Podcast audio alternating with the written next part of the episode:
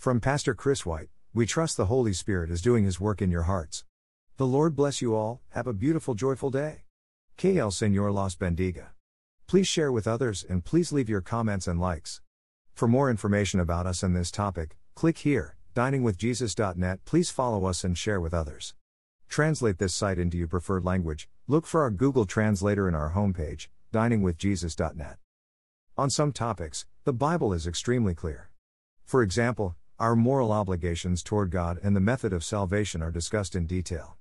On other topics, however, the Bible doesn't provide nearly as much information. Reading the scriptures carefully, one finds that the more critical a topic is, the more directly the Bible addresses it. In other words, the main things are the plain things. One of the topics not explicitly addressed in Scripture is the age of the earth. There are several ways of attempting to determine the age of the earth. Every method relies on certain assumptions which may or may not be accurate. All fall in a spectrum between biblical literalism and scientific literalism. One method of determining the age of the earth assumes that the six days of creation presented in Genesis 1 were literal 24 hour periods and that there are no gaps in the chronology or genealogy of Genesis. The years listed in the genealogies of Genesis are then added to get an approximate time from creation to certain Old Testament figures. Using this method, we arrive at an age for Earth of approximately 6,000 years. It's important to realize that the Bible nowhere explicitly states the age of the Earth, this is a calculated number. Another method of determining the age of the Earth is to use resources such as radiometric, carbon, dating, geologic cycles, and so forth. By comparing different methods, and seeing if they align, Scientists attempt to determine how old the planet is. This is the method used to arrive at an age for Earth of about 4 to 5 billion years. It's important to realize that there is no means to directly measure the age of the Earth, this is a calculated number. Both of these methods of determining the age of the Earth have potential drawbacks. There are theologians who do not believe that the Bible's text requires the creation days to be literal 24 hour periods. Likewise, there are reasons to believe that the genealogies of Genesis have intentional gaps, only mentioning certain men in the lineage. Some measures of the age of Earth do not seem to support it being as young as 6,000 years, and denying such evidence requires the suggestion that God made virtually every aspect of the universe appear to be old, for some reason. Despite claims to the contrary, many Christians who hold to an old Earth view take the Bible to be infallible and inspired, but they differ on the proper interpretation of a select few verses.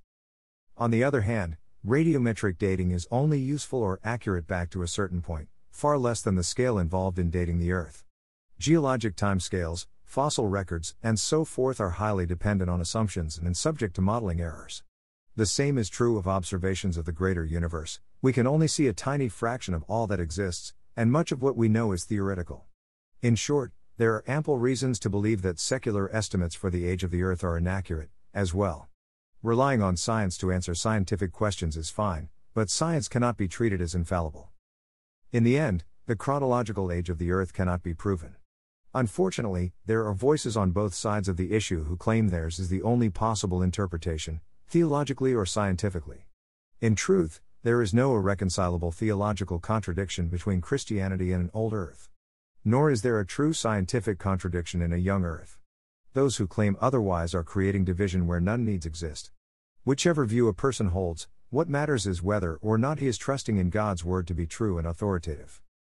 Got Questions Ministries favors the young earth perspective. We believe that Genesis 1 to 2 is literal, and young earth creationism is what a literal reading of those chapters presents. At the same time, we do not consider old earth creationism to be heretical.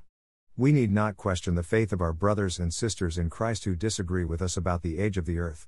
We believe one can hold to old earth creationism and still adhere to the core doctrines of the Christian faith. Topics such as the age of the earth are why Paul urged believers not to cause strife over things not detailed in the Bible. Romans 14 1 10, Titus 3 9. The age of the earth is not plain in the scriptures. It is also not main, in that one's view of earth's age has no necessary implications for one's view of sin, salvation, morality, heaven, or hell. We can know much about who created, why he created, and how we are meant to relate to him, but the Bible does not tell us in unambiguous terms exactly when he created. Thank you to Got Questions Ministries. Copyright Copyright 2002 to 2021 Got Questions Ministries. All rights reserved.